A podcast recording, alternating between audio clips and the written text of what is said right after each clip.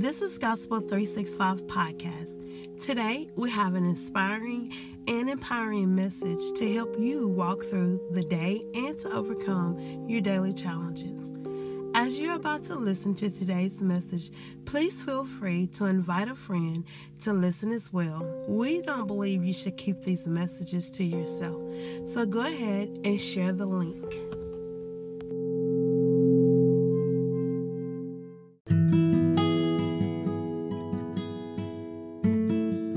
Today's devotion, we are talking about replete with God.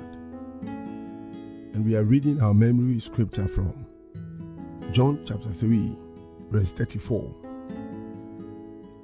For he whom God hath sent speaketh the words of God, for God giveth not the Spirit by measure unto him.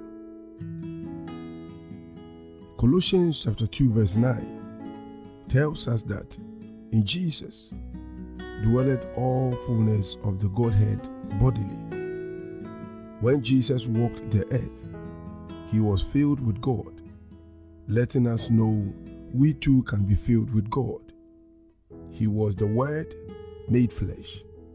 He is called the Son of God because he was God in flesh.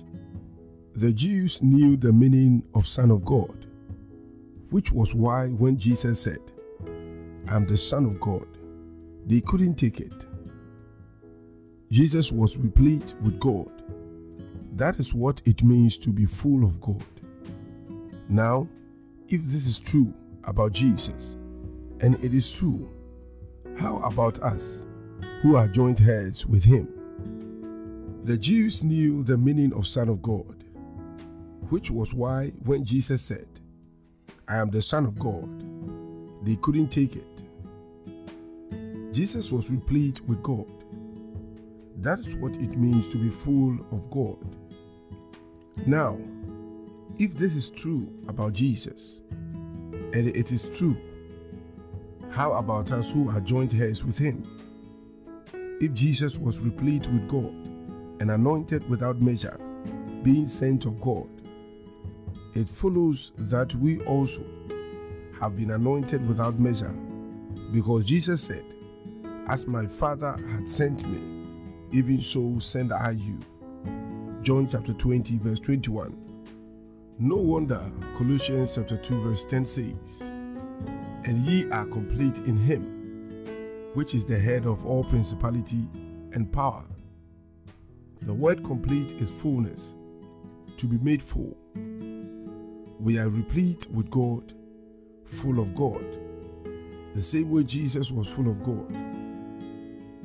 The Amplified Classic Version makes it very clearer.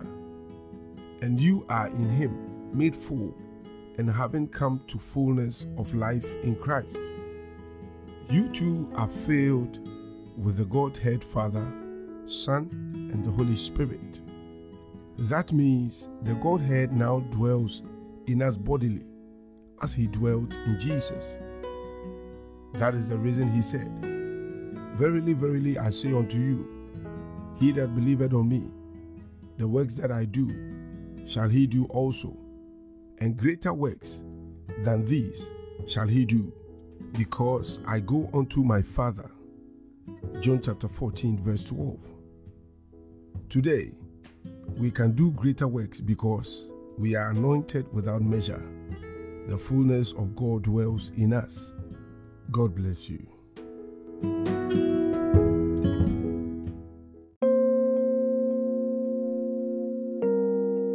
If God is transforming your life through this podcast, remember to subscribe to our YouTube channel at Gospel 365 Podcast and also follow us on Facebook, Twitter, and Instagram at GO365 Podcast.